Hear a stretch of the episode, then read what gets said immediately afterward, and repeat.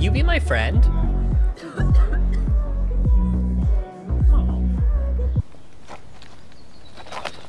Will you be my friend? Oh.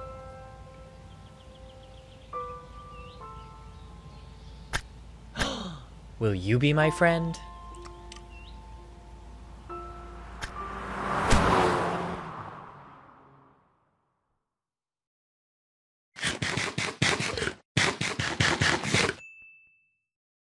Making friends can be hard. Or maybe I'm just really bad at it. Probably both. So here's a bunch of times I tried to make friends and it went horribly wrong. If I can't make friends, at least I can make content. When I was in college, I decided to do what any self-disrespecting nerd does, join the chess club. That seemed like a good way to make some friends. After all, there's no way I'd be the most awkward person at a chess club. I can see it now. We'll meet every weekend to sharpen our skills. We'll go to our first tournament together. We'll destroy everyone who gets in our way, and before you know it, I'll have tons of friends to come to my birthdays, my wedding, and my first colonoscopy. The president, the treasurer, and the founder of the club were the only members. What? Do you have any idea how hard it was to find this place? I had to look at the community board. Turns out, 3 dudes created the club just so they could put fancy titles on their resumes. Oh, that's actually a good idea. I didn't know much about chess, and I had never played in a tournament or anything, but for some reason, my little peanut brain was pretty sure that before a game, you're supposed to shake your opponent's hand. I figured if these guys went to the trouble of founding a whole club, they probably care about proper chess etiquette. Chessiquette. So I sat down for my first real game over the board. My palms were sweaty. Knights are weak. My bishop's ready. One guy brought some of his mom's spaghetti. I was nervous, but on the surface, I also looked super nervous. So we set up the pieces, and then I did what I thought I was supposed to do. I reached out to shake his hand, and he reached right back to shake my hand. Zero hesitation. Yes! Little Peanut was right. You do have to shake hands before a game. Nobody ever taught me proper chess etiquette. I must be one of those prodigies. Of course, I lost our game. He was the president of the chess club, after all. So we set the pieces back up, and I confidently extended my hand to the same guy that I was already playing against. I was so nervous about not fitting in that I didn't really notice how casual things were once I actually got there. These dudes were chillin'. Nobody was gonna hate me if I didn't follow some unspoken ritual. He did not shake thine hand before the subsequent game of the match. Heretic, burn him!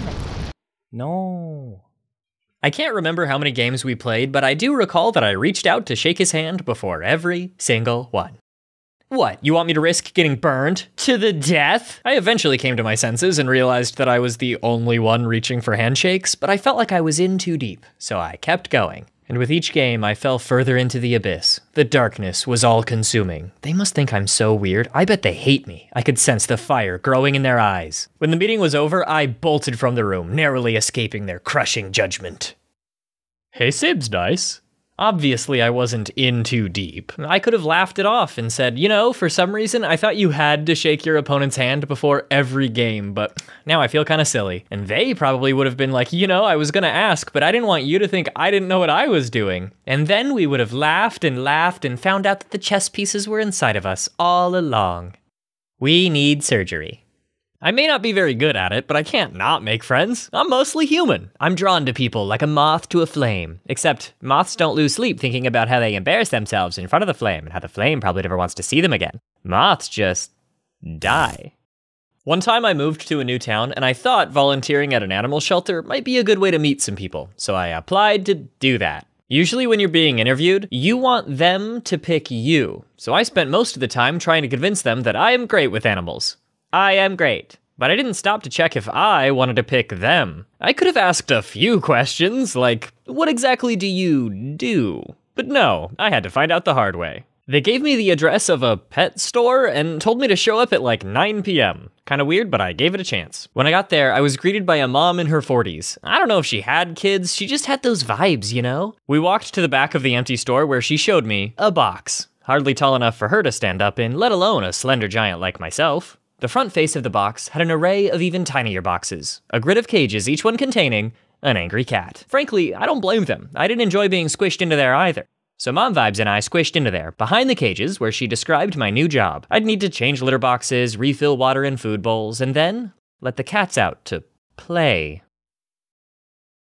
She told me that all of the volunteers are scheduled so nobody else will be there at the same time as me. I'll never see another human ever again, which is not, it turns out, a great way to make friends. I mean, I guess I could try the cats. So, you go to school around here? Yeah, I just started at UCLA. I guess technically it was a shelter, and it did contain animals, but this is not what I had in mind when I applied to volunteer at an animal shelter. Boy, have we got a deal for you! Step right up to our patented isolation chamber. For a nickel, we'll fill it with furious animals. Will I make any friends? No, stupid!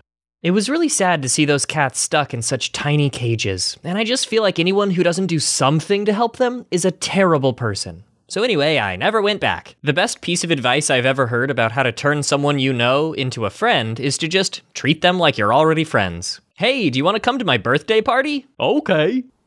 Hey, will you come to my wedding? Sure. Hey, want to look at pictures for my colonoscopy? Boy, do I. Before you know it, you're hanging out, sending memes to each other, and oops, too late, we're already friends.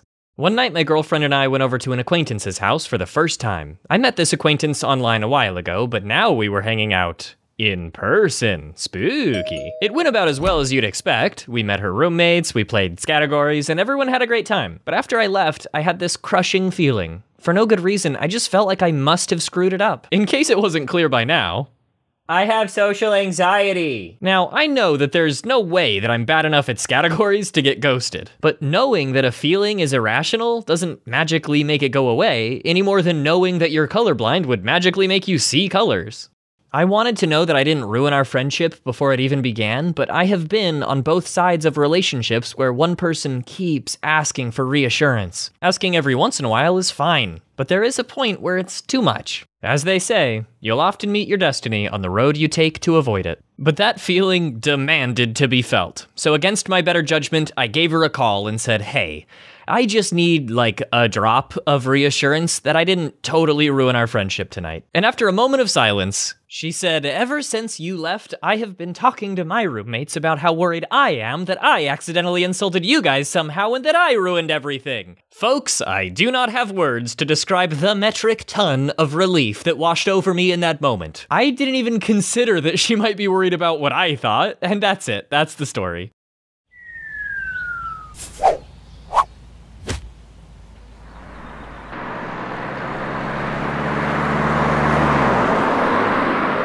See, everyone from the intro was fine. The only thing that got hurt was my feelings.